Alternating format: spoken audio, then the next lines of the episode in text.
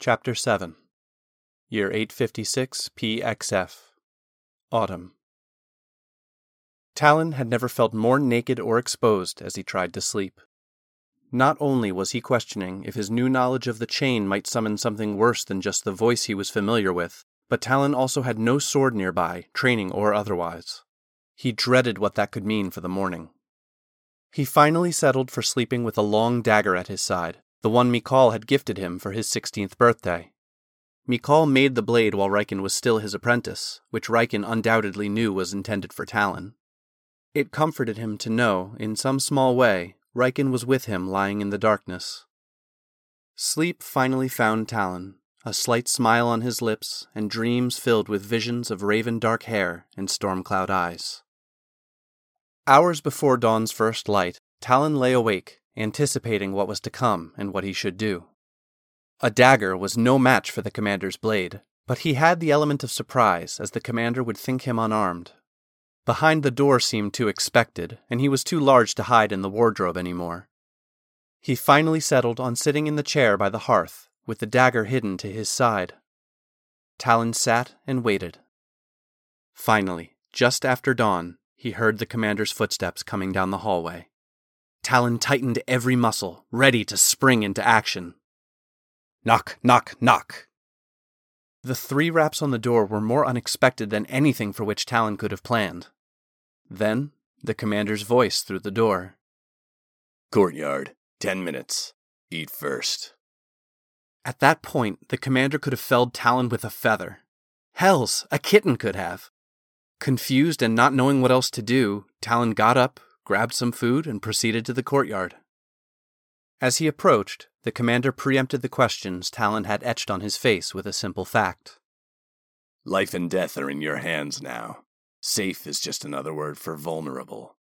He continued, Now for your weapon. Your height and your strength deserve the weapon of knights and lords. The commander stepped into the smithy and returned with a polearm over eight feet in length.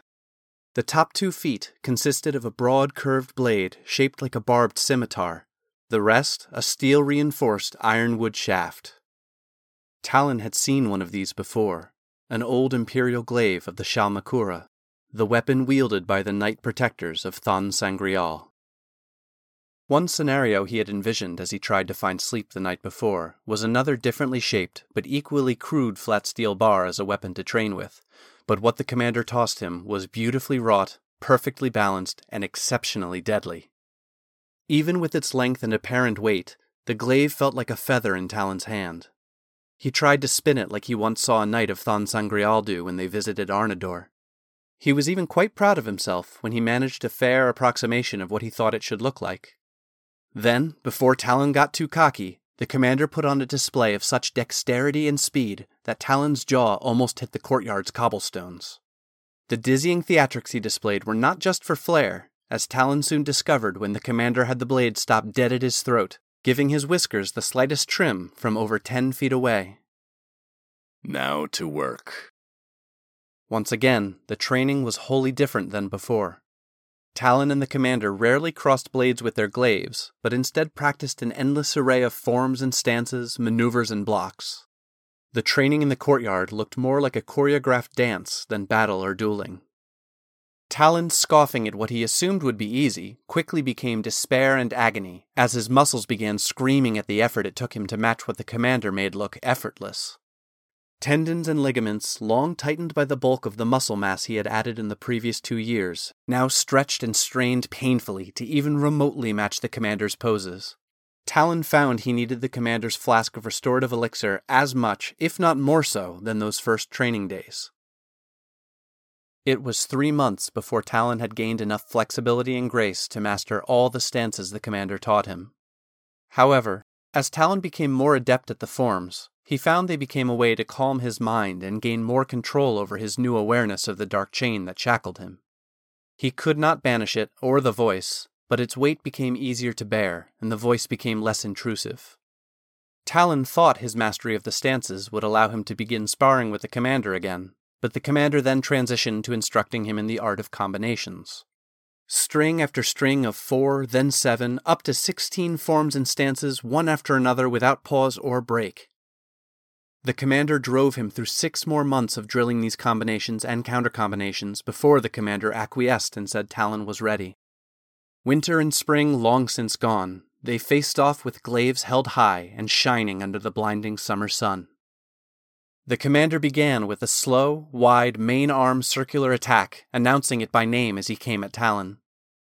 Ara Fiendal. Talon, surprised by the commander's declaration, countered quickly. Song Ratil. The commander announced again as he slashed back with a twirling offhand thrust. Talon realized that his previous counter had set up the commander for this much more advanced attack, with few options to repel it. In his resulting mental scramble of identifying his mistake and planning his next move, the commander's blade struck Talon's shoulder at the armpit.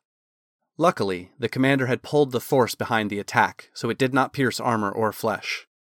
Talon knew if it had, his arm would have been disabled, and he'd likely be bleeding out from a sliced artery. The commander returned to a ready position, patiently waiting for Talon to recognize the lesson. Again, was all the commander needed to say. Their sparring continued. The commander announced every move he made as he made them, but as the training progressed, reprimands for repeated mistakes came with a shallow wound.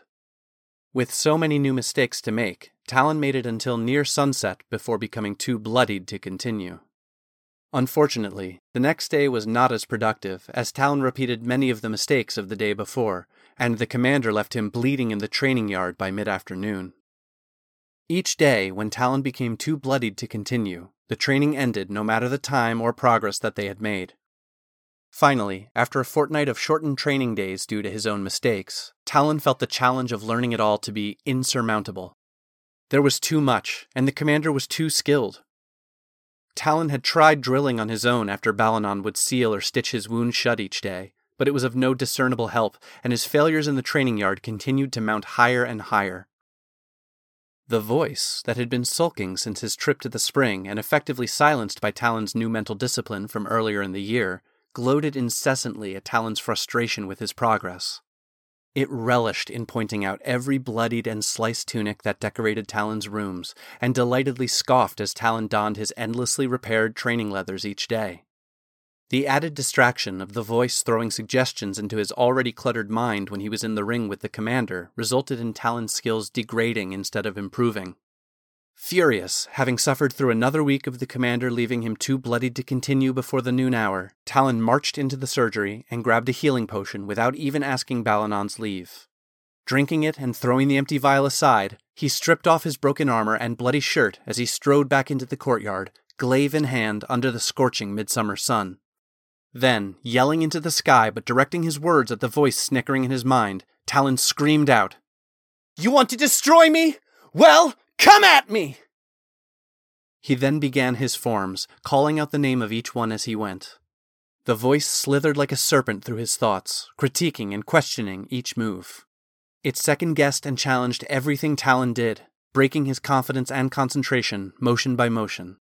Sweat pouring down his face and into his eyes, Talon became increasingly more frustrated and angrier, and as he did, the courtyard slowly melted away around him, and he found himself on a high rocky plateau under a blood red sky. Now an incorporeal, mist like serpent, the voice swirled around Talon's blade as he hit each pose.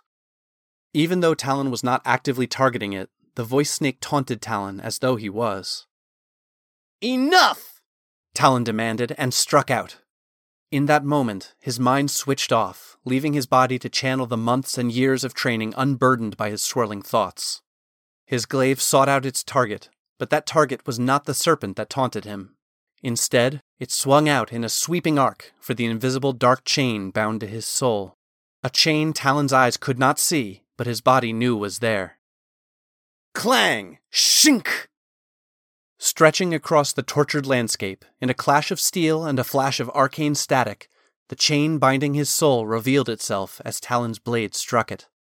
Not as the chain he remembered from his vision at the orchard, the single black abomination made of links larger in diameter than his wrist, but an array of smaller branching chains of seemingly endless possibilities.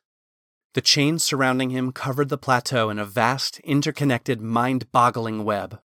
Seeing them and their complexity as they stretched out from him in all directions to the horizon, Talon felt the same overwhelming confusion he did when sparring with the commander, his mind overloaded with input.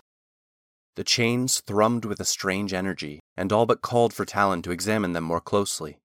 As he did, he saw the links of these chains were somehow forged from all the forms and moves he had learned from the commander, each individual link a single attack or counter attached to all its permutations. Talon, surrounded and encircled by the array, chose one of the hundreds that spread outward from him and attacked the first link with the form it represented. As he struck, the link shattered, and around him the web reconfigured, centering on the broken link, some chains fading into a gray mist, others becoming more prominent and glowing with an arcane light. Talon picked one of the glowing chains and, with the prescribed attack, shattered its first link.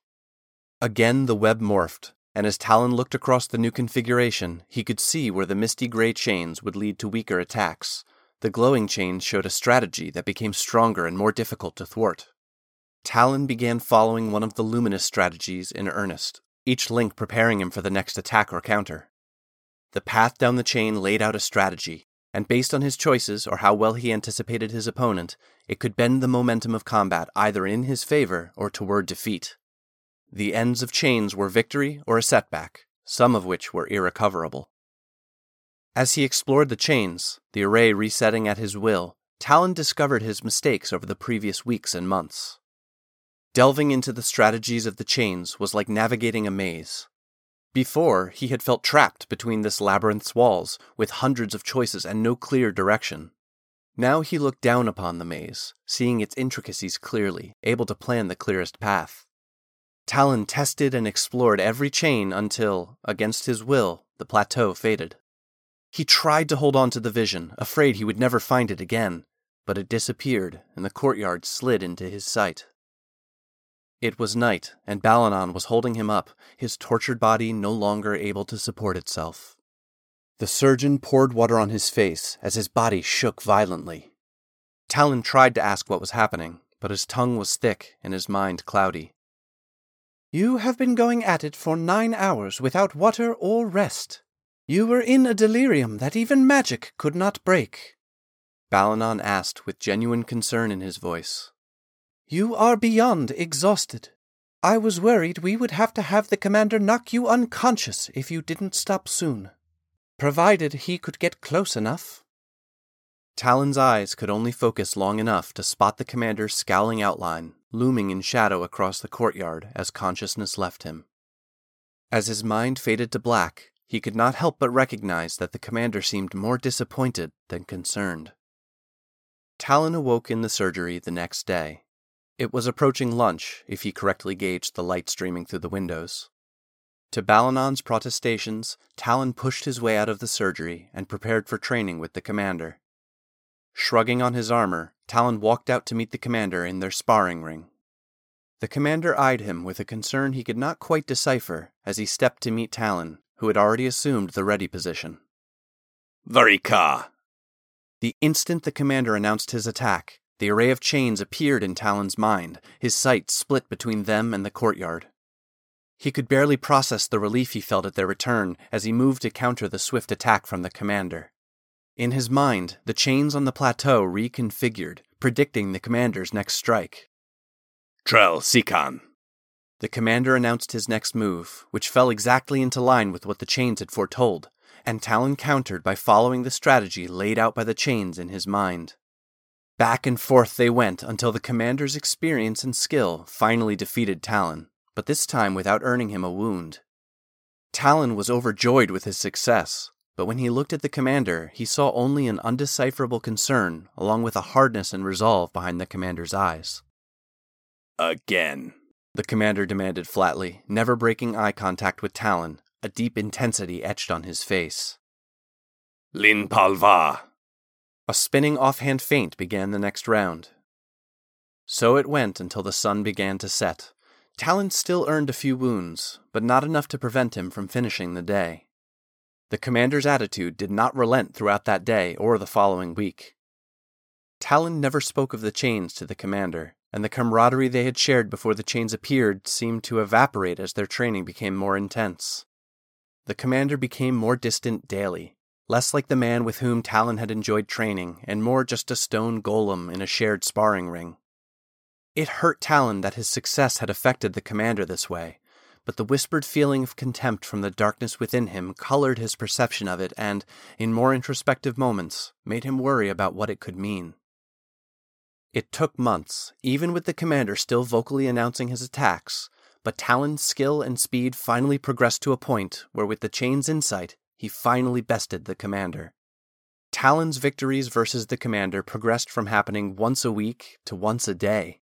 When he could finally defeat him regularly under the current training protocol, the commander changed the process again. The following day, the commander flatly stated he would no longer announce his attacks. Talon smugly assumed that the commander would want Talon to call out his own moves to handicap himself, but instead the commander demanded Talon call out the commander's moves as he made them. Initially, this confounded Talon. Even though he had come to rely on them less each session, the chains seemed to be of little help at all to him now. The commander beat him soundly again and again. As the morning wore on, the commander's attacks became increasingly predatory. Inflicted wounds were not the surface cuts of earlier months, but deep and meant to cause actual harm. The commander finally broke the silence he had kept for far longer than when training began that morning. Get out of your head, he snapped at Talon. Use your eyes out here. Look at me. Listen to what my actions are telling you, not anything else. The commander's words hit Talon like he had been caught cheating on a test for his tutors. The commander took advantage of Talon's shock at his words, slamming his shoulder into Talon's chest, putting them face to face. You have the skills. They're yours. Now trust them. The commander delivered these words not with the disappointment and stony facade that had marred the last few months, but with the camaraderie of the teacher and mentor Talon knew from the time before he discovered the chains. The commander pushed Talon away and across the ring. Again. Talon took a deep breath and dispelled the chains from his mind. As he did so, an unexpected, smug confidence in his imminent failure entered his thoughts from where he knew the voice resided. Talon cleared those thoughts and did as the commander had said, examining and trusting his senses. The commander's weight was on his right foot, his glaive angled slightly downward, and his grip forward on the shaft. Only three attacks were probable with that preparation, and the instant the commander began to move, three became one. Sung Thal! Talon simultaneously announced as the commander's movements resolved into the attack. Talon's mind forgot to counter after correctly identifying the attack, but his body reflexively not only countered, but hemmed in the commander's next possible moves. Talon felt the commander shift in balance through their crossed glaives, which meant only one thing. Sung Retil! Talon confidently announced and countered. The smug confidence in Talon's mind began to decay into dismay and disgust as attack after attack, Talon accurately predicted and countered without fail. Finally, the voice itself tried to intrude, but Talon brushed it aside like it was no more than a chill breeze. The commander did best Talon in the end, but for the first time in months, it was done with an ever so slight curve to his mouth and not a grimace of concern. Through the bright colors of autumn and the onset of winter, Talon learned to read and announce the commander's every action, only relying on the chains occasionally, not as a crutch during sparring, but more as a filing system when he reviewed his day alone in his rooms at night. Finally, fifteen months after the first day when Talon caught the glaive tossed to him by the commander, the tactics of their training changed again, and they sparred in silence as equals.